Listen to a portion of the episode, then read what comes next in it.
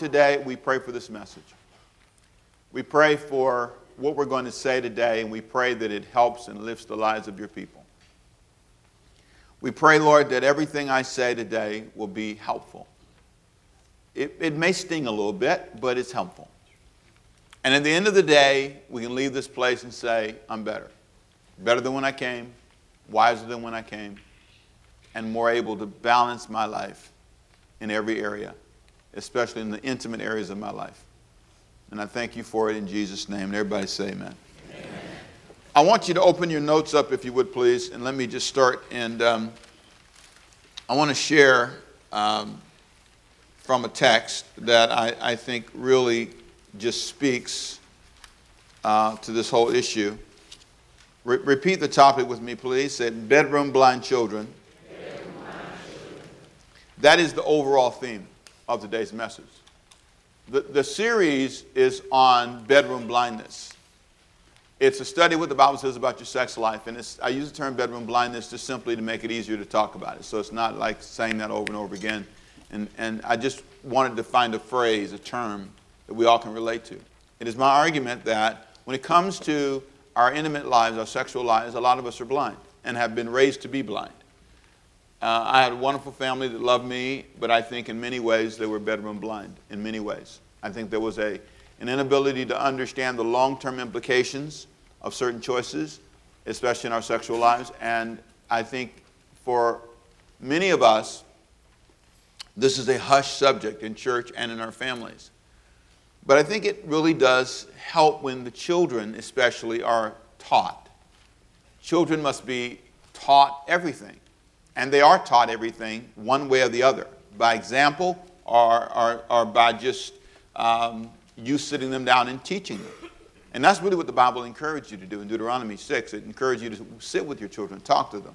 As they go along the way, it says in Deuteronomy six, talk to them, sit them down and say, hey, here's, here's what this means, and here's what this rock means, and here's what this, this, this, this where this happened. This great fight took place here. And God always wanted us to teach and talk and share. The, the challenge is sometimes we don't know how to do that, so we leave our children alone. And when you leave your children alone, the Bible makes a profound statement here in Proverbs twenty-nine, verse one. It says, the rod and reproof give wisdom, but a child left to himself brings his parents to shame. Brings shame, I'm sorry, to his mother. A child left to himself brings shame to his mother. Proverbs twenty-nine, fifteen, the English Standard Version. Everybody needs to be clear. Children that are not guided go astray. And I believe sometimes parents fail to realize that their blindness rolls down to their children. That's why the subtitle of this message is, It Does Not Stop With You. Can you say that with me, please? Come on. It does not stop with me. Say it, come on. It does not stop with me. It doesn't. Your choices don't. If you leave your children alone, they will pick up all of your, all of your issues. There's a tremendous statement made by a missionary. They were talking about how a person catches passion. They said you catch passion the same way you catch malaria. You, you're exposed to it. If you're exposed to people who are bedroom blind, you will be more prone to be bedroom blind. If you're around it, you don't have to ever really have it explained to you. You just pick it up. If they curse, you curse. If they, if they hit people when they're angry, that's what you do. You're trained to resolve all conflicts with yelling and screaming. That's how we solve our problems. Mean faces, and we do it with little babies. Didn't I tell you to stop it? It's always. Baby's two months old. it, it, it's, it's amazing how blind we can be. And oftentimes there's no one to tell us because we've silenced the old people. The old people used to say, hey, stop that. You're being silly. That's not smart now. Stop that. You're just two. He's growing. Don't make a big deal out of everything. Every now and then you need somebody in your life this season to speak to you. And when you have that, it really affects you. It can help you. There's a question I want you to think about. How did your parenting choices impact your children's current outcome? Look at your children for a moment and ask yourself the question, did I have anything to do with this? Now, this is not a sermon to make you feel bad. I don't want you to go around feeling bad, okay? This is not a I'm a bad parent sermon. But it is important to step back and say, do I see any of me in this? Did I have any part in this? And you'll see in this study today that David had a great part in what his kids became. Even though he was a good father, good guy, praying guy, he still had a part in it. Just because you go to church and because you read the Bible doesn't mean you didn't pass something down the road. That is a real arrogant assumption. I, I see it on in employment when people get jobs, you know. You think because you're saved, you, you're right. No, you're not. You're not a good employee because you, you know Jesus. That doesn't make you a good typist. It doesn't make you efficient because you can pray. You can be a saved, sanctified, horrible employee. Hello? And I think it's really important for you to pause for a moment and take a step back and say, my family's kind of off the rock here when it comes to this bedroom blindness thing. I mean, did I have any part in that? Is there any part in, in me that maybe rolled over to them that maybe we can work on now? I love the way that um, the way he says this. If you look with me and notice verse fifteen under the question here, it's, a, it's a great. It's in Proverbs twenty-nine, verse fifteen. He says, "Wise, dis, wise discipline imparts wisdom. Spoiled adolescents embarrass their parents. When degenerates take charge, crime runs wild. But the righteous will eventually turn out delightful to live with." Mm. The righteous will turn out delightful to live with. When a person is in a relationship with a family that trains them, they're more prone to be delightful to live with. When you live with people that are not, it's not as pleasant. And the long-term implications can be tra- tragic, can be very, very difficult. And that, my friend, is my concern. I want you, for a minute, to look at two segments, just two main points for the whole sermon. The first thing is we're going to talk about growing up with bedroom blind parents. Can you say that with me, please? Come on. Growing up with bedroom blind parents. In the second part, we're going to talk about passing bedroom blindness to your children. Say that with me, please. Come on. Passing bedroom blindness to your children. David was a man who grew up as a bedroom blind father. Now, I want you to hear this. He was a godly man with a problem. Can you say that with me, please? Come on. A godly man with a problem. I answered the question last week. How could you possibly be a person who is a praying, going to church person, leader person, and end up doing what David did? How could you have that kind of position and fail like that? I've seen people ask that question a lot. How could a pastor do that? How could a priest do that? How could, how could, and we have all these people in our minds. How could the boss do that?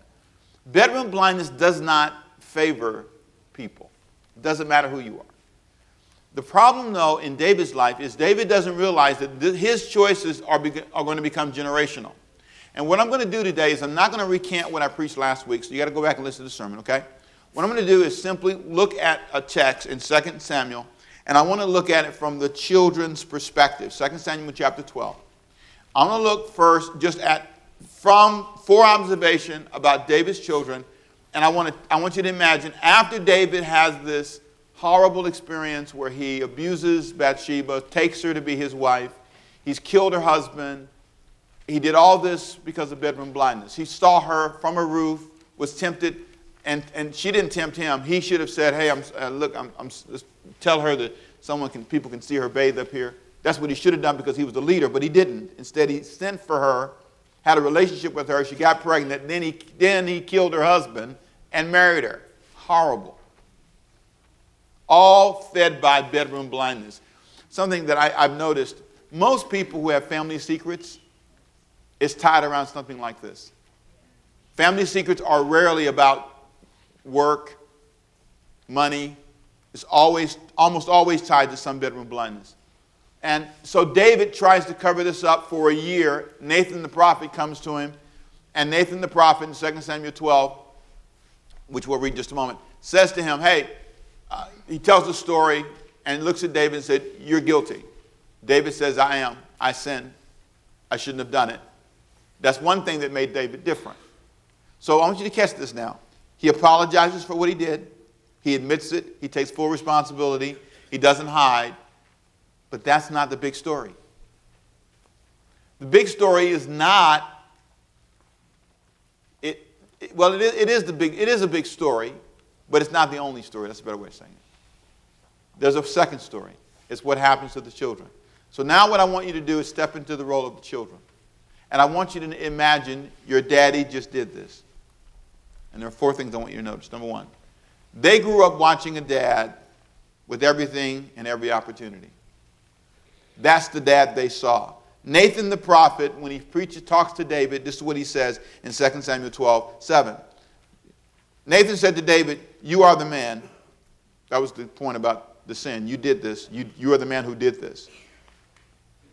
Thus says the Lord God of Israel, I anointed you king over Israel. I delivered you from the hand of Saul. I gave you your master's house and your master's wives into your keeping, and gave you the house of Judah, uh, Israel and Judah. And if it had been too little, I, should, I would have given you much more. I gave you everything. They saw a dad who had everything. He did not have to do what he did. This was a choice. He had other wives and concubines. He did not have to bother Bathsheba. He did not have to have this relationship. He did not have to do this. It's so profound for you to come to that moment when you realize, I didn't, I didn't have to do that. I did that, but I didn't have to do that. You know, you want to make up excuses. Well, she made me because she didn't kiss me enough or hug me enough, or because I was lonely, or because I didn't go to church, or because the devil made me do it. Okay, yeah, right. I get all that. But at the end of the day, it was, this is what Nathan said. You had every opportunity. Th- these kids saw a dad who, who had everything. Secondly, they watched their dad abuse his power, though. The decision he made with Bathsheba, the decision to, to, to, to enter into a forced relationship with this girl because he was king, was an abuse of power. He had all the power and advantage. And he destroyed a family's dream. This girl had a whole dream for her life. She had a whole vision for her life. Nathan describes her. She knew, she knew her husband when they were young. They grew up together. And all of a sudden, this selfish leader comes and takes advantage of her just for his own pleasure. Then they watched their dad be judged for his choices. Well, well, go back to verse uh, number two, under verse nine. Second, second, I want to make sure I read this to you. Second, second um, Samuel chapter twelve, verse nine. Why have you despised the commandment of the Lord to do evil in his sight? You have killed Uriah the Hittite with the sword, and you've taken his wife to be your wife. Boy, what a sad thing. They watched their dad abuse power. Then thirdly, they watched their dad judge, judge for his choices. They watched their dad be judged for his choices. So it's hard. The sword shall never depart from your house. Say that with me, please. Come on. The sword shall never depart from your house. That's a statement that you're going to pay for this for a long time. This doesn't go away in five minutes. Because you've despised me, number one, and you've taken the wife of Uriah the Hittite. You did this, and this is more than just adultery. This is a violation. You know, I told you the last time that Bathsheba was the daughter of Eliam. Eliam was David's, one of David's special forces, soldiers. They called them the mighty men. It was one of the top thirty guys. He knew who that guy was. And that Bathsheba was the daughter of Ahithophel, which was David's main counselor. He knew this family. This was a violation that was personal. I've noticed that most violations are personal. You know the person, it's family, it's someone close, someone you work with. Bedroom blindness does not care about the relationship we have. There's a crossing of the line. How many young ladies have invited a guy that they were that he was my he's my he's my brother, my friend? And it's not just guys, it's, it's, it's young men who make an assumption. And it's wrong. Because you assume bedroom blindness couldn't possibly be a part of your friend's life. That they couldn't possibly see you in that light. It's a powerful story. Now, I want you to note this with me, if you would, please. The last thing. They grew up watching their dad with everything and every opportunity. They watched their dad abuse his power. They watched their dad be judged for his choices. Now, lastly, they watched their their family turn on itself. And that, that's what I'll talk about later on. The Bible says in verse eleven, in Second Samuel chapter, chapter twelve, I will raise up adversity against you from your own house. What's going to happen is, in your own house, David, there's going to be ugly, ugly trouble. When you become bedroom blind, I want you to notice it turns, it turns inward. You can really see it in the family, and we're going to see that in a moment. I am so surprised by the outcome of David because he's such a good guy. He's such an incredible guy. He's just, I mean, you, you think about David, you know, you, you know what you think about? You think about stuff like this. Let me just show you what you think about. He's such a um, incredible writer. Blessed is the man who walks not in the counsel of the ungodly, nor stands in the path of the sinners, nor sits in the seat of the scornful. But his delight is in the law of the Lord, and in his law he meditates day and night. He's like a tree planted by the rivers of water. That's this guy. That's the guy. This is the guy that you you you know you, you read his stuff and you go, oh man, this is David. This is David. This is this guy who slayed Goliath. This is the guy who wrote this great psalm. You remember, the Lord is my shepherd, I shall not want. He makes me to lie down in green pastures. That's David. How could the guy who wrote all this, Psalm ninety-one, Psalm one hundred, bless the Lord, oh my soul, how could this guy be that guy? How could you be the person who comes to church and raises your hand and sings and worships God, and you're so committed to God, and you're so love God today, but, but not last night, not the night before, not the day before. Somehow there's a huge gap between this person and that person. That person is bedroom blind. That person can see no God. That person has absolutely no connection. When you're on the internet, there's no Jesus on there with you. You're there by yourself, scrolling around, looking at images that you know are full of lies and deceit. Words you sing, words you sing to music that may sound good, but the words you sing, the words you say, there's a powerful thing that bedroom blindness does to you. And it's unfair. Please note, it's unfair to you and to your children, which brings me to the next point. I want you to look with me, please. There's an incredible thing. Second Samuel chapter thirteen. Somehow David passed his blindness to his children. You know how? Look at verse one, if you would, please. Look at this, and I want you to note with me. In Second Samuel chapter thirteen, verse one, after this, Absalom, the son of David, had a lovely sister whose name was what? Tamar. Repeat with me, please. Say, after this. After this. After all that happened in chapter eleven, after David had, had, had a relationship with Bathsheba, after David had been publicly embarrassed and his, whole, and his kids watched this happen, after this, chapter thirteen happens. Now, if you read ahead, like I told you last week, you already know the story. It's a story full of incest and abuse in the family. It's the ugly story I've heard too many times from too many people. It's a story that's, that's pushed over. It's the family secret. It's one that nobody wants to talk about. It's that ugly part that, that kind of makes families kind of hold their breath, because you can't be talking about my uncle. You can't be talking about my cousin. You cannot be talking about people in the family. You cannot be talking about people. But listen to me. Most of this stuff starts in families. Most of this stuff lives and grows and breeds in households. And it's mothers who won't face it. It's cousins who won't face it. It's people who, who know the person. You can name him. And some of you are here. You are the person. You are the violator. You are the individual. You are the person who's bedroom blind, and you have, you have, you have taken advantage of people. Both men and women. Do not act like it's only guys. That is not, listen, that is not true. I've had guys tell me about babysitters who experimented with them all their life. I can tell you stories that are horrible. I can tell you stories about families, about siblings who, who, have, who, have, who have put the other person in, in, in places that were incredibly unfair all their lives. And you know what you do in your brain? You find a place to put it. You find a place to kind of hang it up over there and kind of just don't talk about this. But part of you, part of you know that some of the dysfunction, some of the emotions you carry tied to that. And it's difficult to explain, because what you don't want to do, here's the big one, you don't want to destroy the family. You don't want to destroy anybody. You don't want anybody to go to jail. You don't want anybody in trouble. So it just becomes a generational curse. You know, you know, I don't, I don't, I don't. Um, man, I get in trouble for this. Uh, it's not my testimony. It's the testimony people gave me. This is not my testimony, so don't get all deep with me, okay? And write me an email and say something crazy. Okay, I don't need any of that, you know, because I'm, I'm going to respond. Mm-hmm, okay. So I wanted to tell you now up front, okay? Bam, let's let me let you know. I've had some people who came to me and said their promiscuous activity was solely tied to being molested. They said, because my daddy did this to me, because my, my um, family member did this to me. I hate to say mother or my cousin, but the stories I've heard are horrible. The stories I've heard are horrible, horrible stories. Teachers.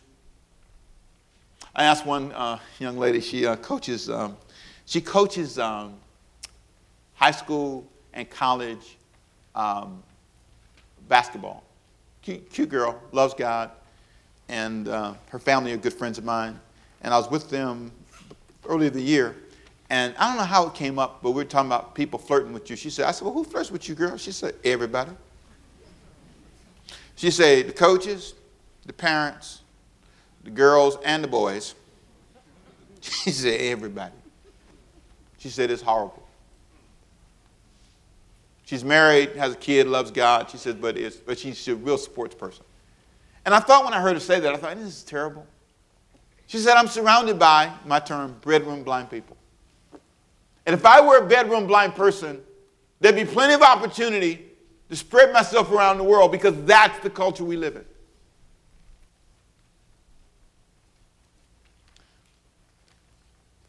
I, I, I really jumped over something I didn't say. I've had people come to me and they said, my, my, my same-sex choice. Do not assume I'm saying this applies to everybody. What did I say? Do not assume I'm saying this applies to everybody. Are you with me? Don't write me a note. I get that. But I've had many people tell me this doesn't mean it applies to everybody. Can I say that enough? But people have said to me, I was not until I, and, and now I don't know. Until that happened to me, I changed. It was Donnie McClurkin's testimony. I don't know. I can't speak for Donnie. He's a great guy. I'm just making a point. He wrote a book about it. You might as well say it. Praise God. He put it in a book. I'm not saying that's everybody's story, but I'm saying some people who were unfairly abused have confusion. Don't read into that. Can't even say anything now.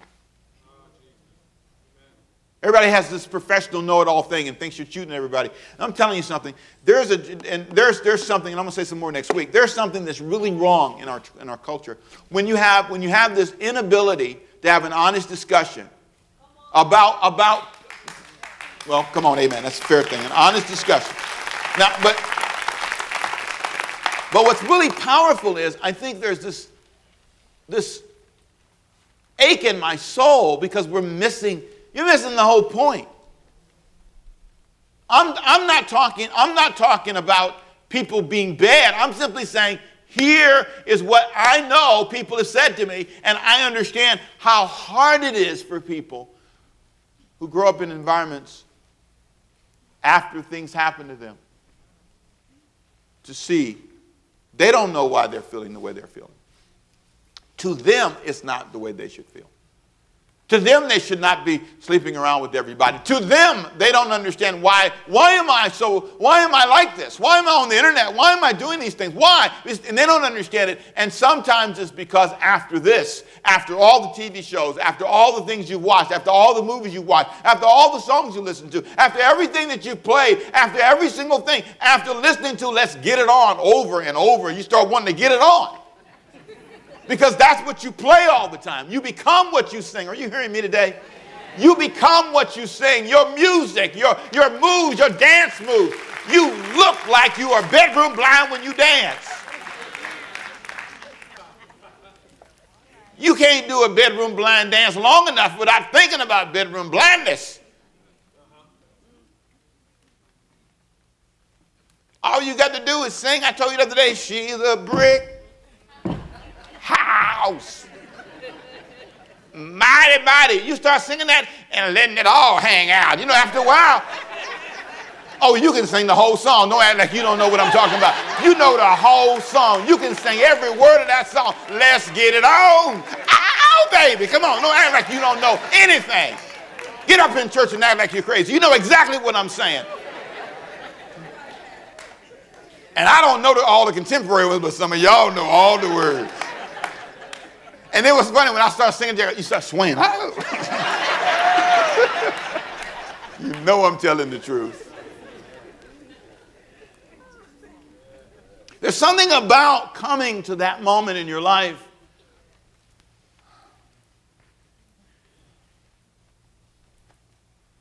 where you just say, I'm, I'm just out of control. After this happened, David's family was out of control. Grown people, rich kids. Man. Three things I want you to notice. Repeat them with me, please. Say, a blind brother, a blind brother. With a blind appetite. With a blind appetite. Come on, say, a blind friend. Of a blind brother. A blind brother. Come on, say a blind plan, a blind plan. For a blind parent. For a blind parent. In Second Samuel chapter thirteen, after this, Absalom, verse one, the son of David, had a lovely sister whose name was Tamar, and Amnon, the son of David, loved her. Now pause. Amnon is the oldest son of David, next in line to the throne by age. He could technically become the next king. Think about this. And he's fallen in love with Tamar, Absalom's sister. Confusing, right? Now, if you understand, David had a lot of wives. Some say eighteen. But however many wives David had, imagine. He had Amnon and his mama. He had Absalom and his mama. They had different mothers. Everybody with me? Absalom and, Am- and Tamar had the same mother and father. Are you with me? Which was David. Okay? So understand, you got a household with a whole bunch of mamas, and you know it's a whole lot of drama. Right? He's out saving the world, working overtime, doing his thing, right? And he's a praying man, church-going guy. But he got this problem. Let me back up and, before I go any further and say something that might help you.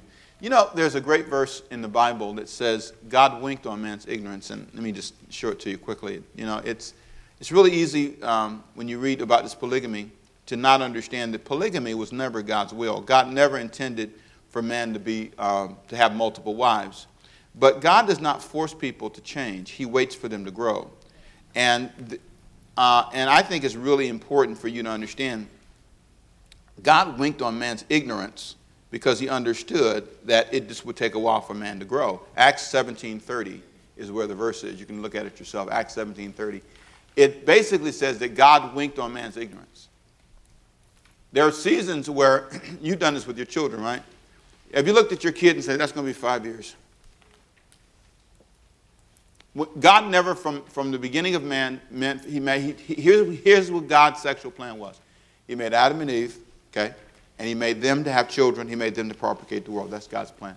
God's plan, I didn't write the Bible, I'm just telling you what it says. God's plan in the beginning was that's the only way the world would, would, would, would exist.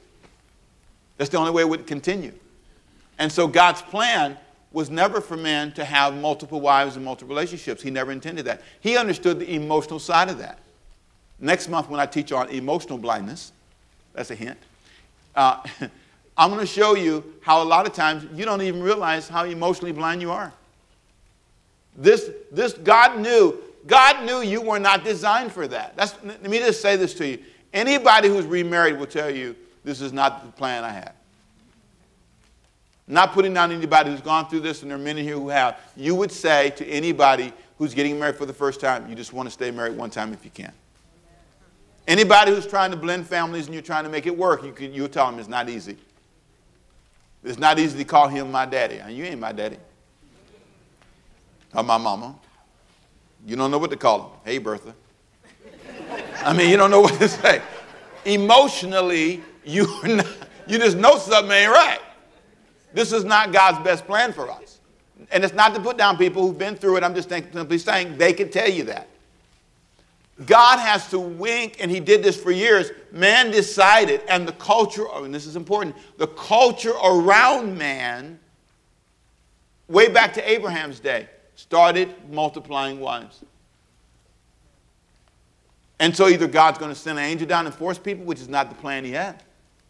He wanted man to choose of his own free will.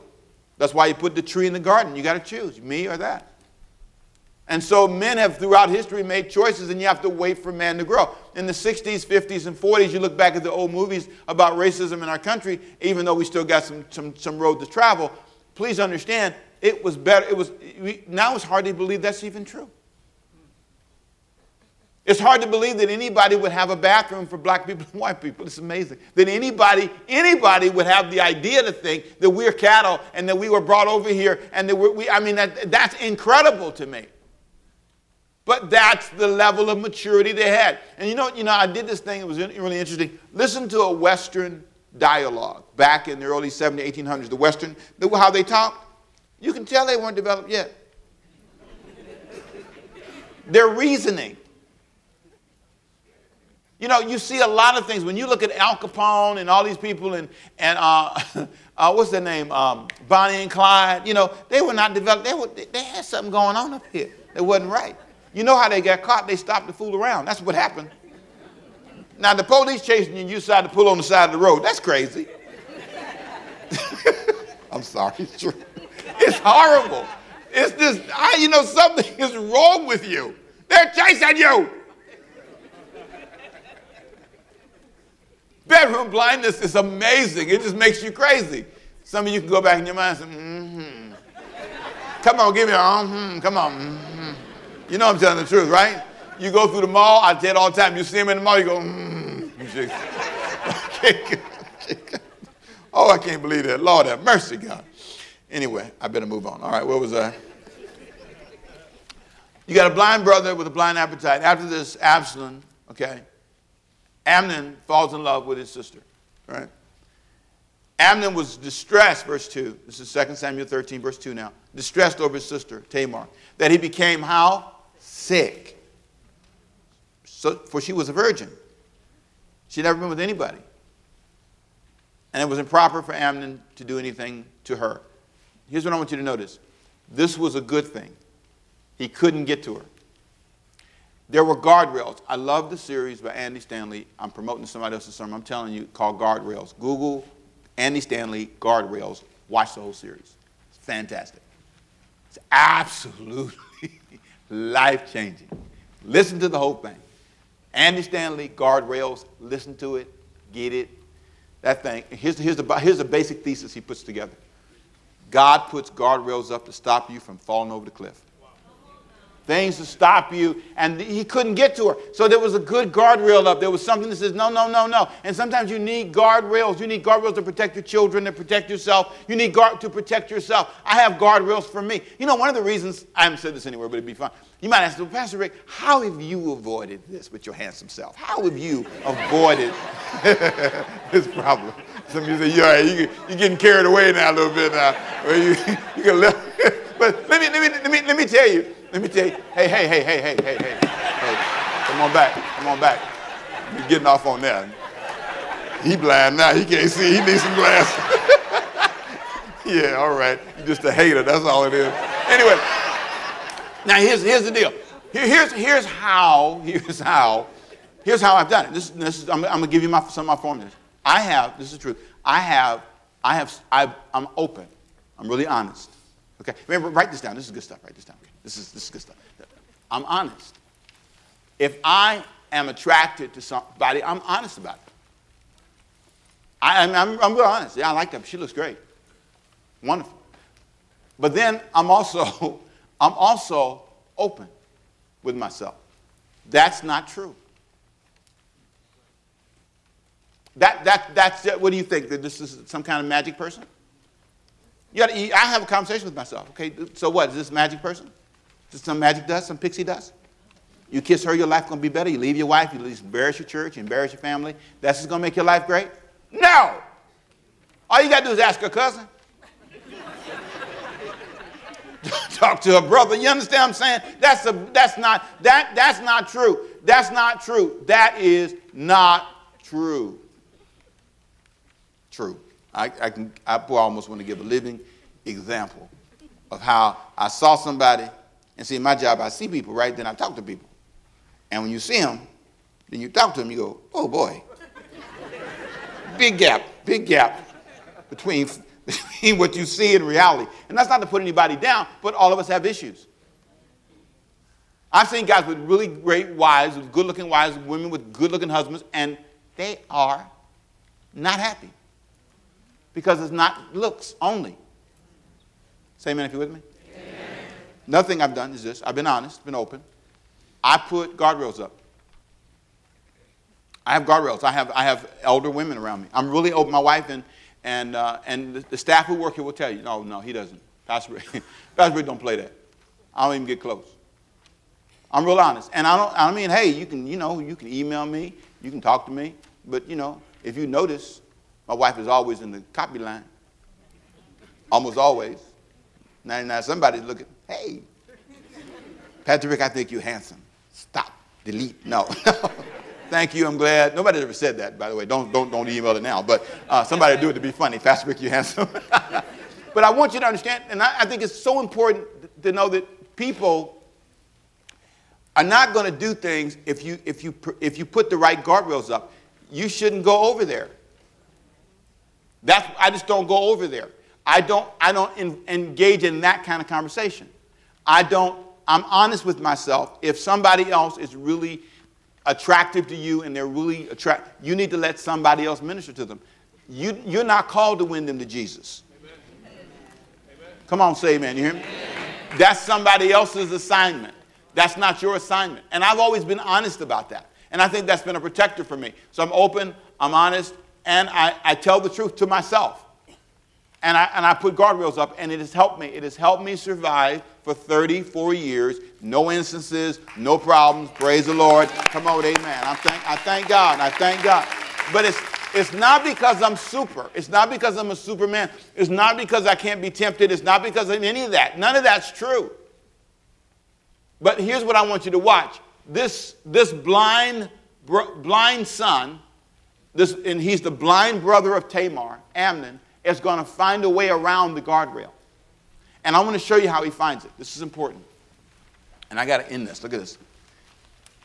Amnon had a blind friend. He had a friend whose name was Jonadab. Now I want you to read this really slow. He's the son of Shemaiah, David's what? Brother. Brother. This is his cousin.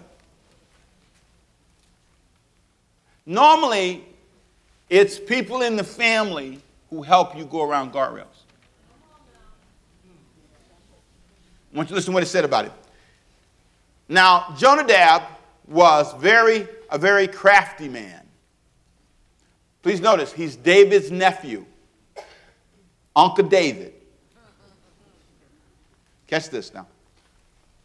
He said to him, to Amnon, why are you the king's son becoming thinner every day? You're sitting here melting away. What's wrong with you, man? Will you tell me? Amnon said to him, I love Tamar, my brother, Absalom's sister. Now, Proverbs thirteen twenty, I wrote that in your notes for you for a reason. Be with the wise and you'll be wise, right? But the companion of fools will suffer harm. Jonadab is going to give him some advice that's going to get Amnon killed. But Jonadab's going to live. And what you hear is Jonadab is going to be fine. Amnon is going to die because he's going to listen to this crafted advice. But let me tell you why this advice will work. And what he's going to do is find a way to get Tamar in the house with Amnon. That's the plan. Okay? Please understand what he's going to do is he's going to appeal to the blindness of a parent. He knows Uncle Dave. He knows what Uncle Dave will do and will not do. And he knows Uncle Dave doesn't pay attention to details. That Uncle Dave's a warrior guy. He doesn't pay attention to the minute details. So what, what he says to do is this. So Jonadab said, watch this now, verse five. Lie down on your bed, pretend to be ill, and when your father comes to see you, say to him, please let my sister Tamar come and give me some food and prepare it before me in my sight that I may see it at, at her hand. Really? Daddy would say, now, a good daddy said, boy, you crazy. Why do you need her to cook for you? You think she's the Iron Chef? What you need to cook her to cook for you for? Well, all these people I got to cook for you, chefs, all these people. See, this is a daddy who's not thinking. This is a daddy, big point here, who's disconnected.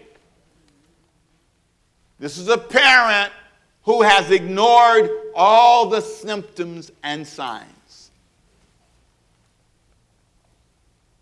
And so, fast forward, he assaults Tamar. Fast forward, he assaults her and she pleads with him. She says, listen, could you please not do this? Could you please not do this? She said, listen, as, as bad as this is, and you can read all this on your own. I got it under the seven. Uh, David's family paid an incredible price. Second Samuel thirteen, one through thirty-nine. I have all this. You can just read on your own.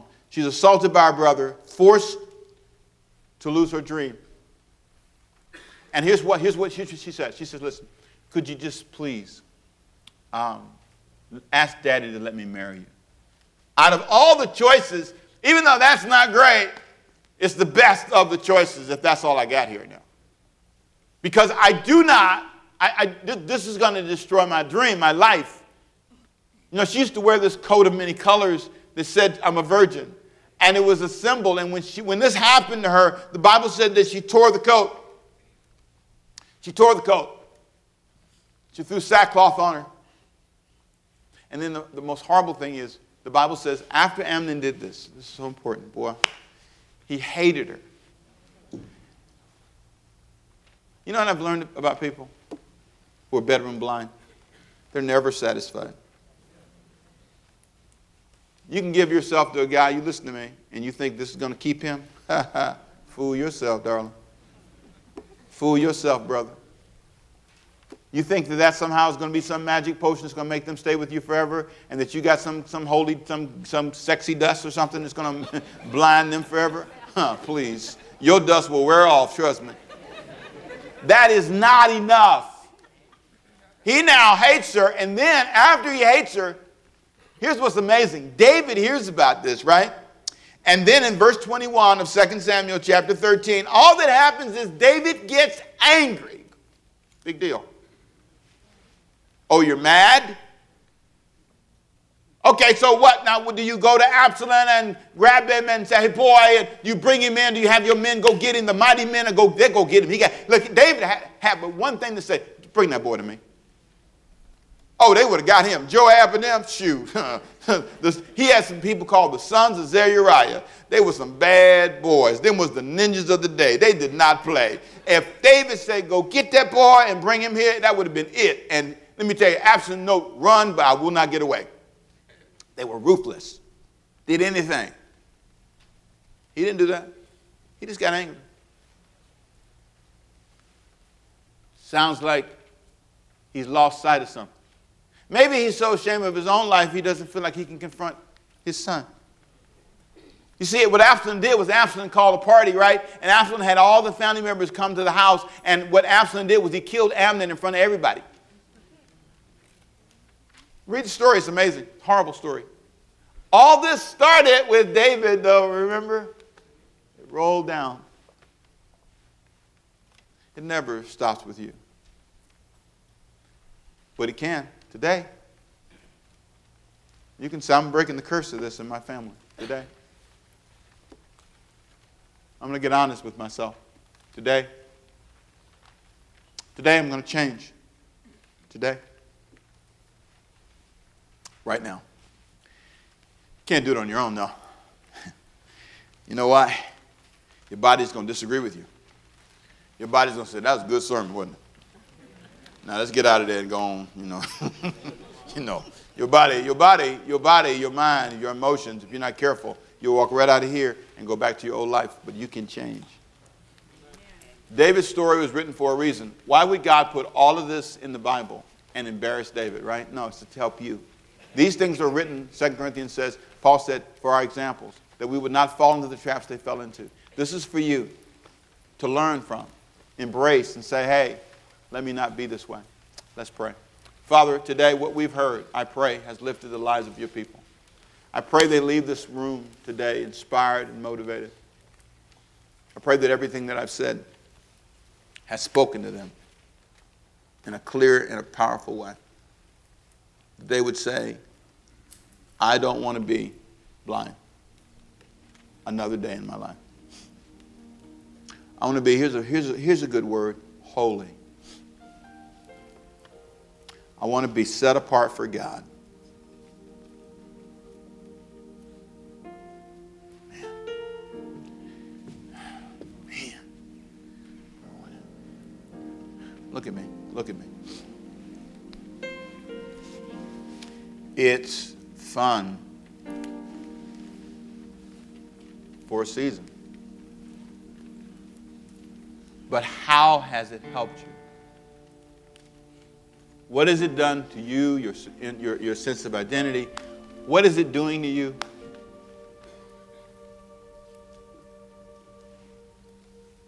If our church continues to grow, but half of its members are bedroom blind, what will we be?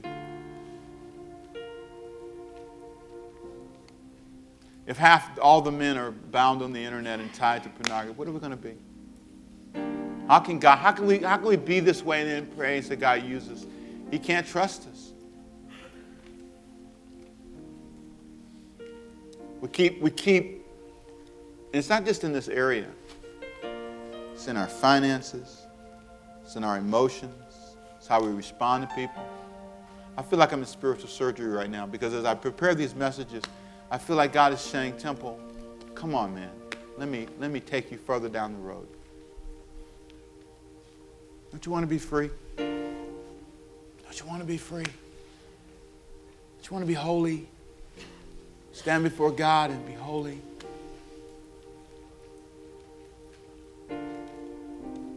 Father, help us all. Lift your hand with me. Father, help us all. Help us to see. Help us to hear. It's been too long in our lives. Been too much a part of who we are. It's in every song, it's in every movie, it's in every video, it's everywhere. Bedroom blind people are pulling us into the web with them. We're losing our way. We're not sure where we are or who we are anymore. It's a weight that we want to release today. And the tragedy is, I don't want to be the one passing this baton to the rest of my family. I don't want my children to catch this. I don't want to see Ricky or Christina or Milani catch this. I don't want to see my family in twenty years tied to the same bondages. Renovate me. Renovate us. Revive us so we can be holy people, used of God, to make a difference in the world. Now, Lord, I also pray for people who are here today who don't know you as Savior, who've never given their lives to Jesus, who've never said, Jesus, be the Lord of my life. Let this be that moment when this happens, where they say, Jesus, come into my heart, be the Lord of my life. I want to change. I need to change. I pray for people, Lord God, who need to rededicate their lives. They need, they need to say, Jesus, I've been off track. I need to get back on. And also pray for people who need to be members. Some people need to say, I need to be a part of a church like this. This is where I need to be, a place like this, where I can grow and change and learn. I pray your blessing upon them today. And I pray this will be a moment of great healing and blessing in Jesus' name. Everybody say amen. Amen. Can we give God a big hand clap if you guys are not? Come on, praise God.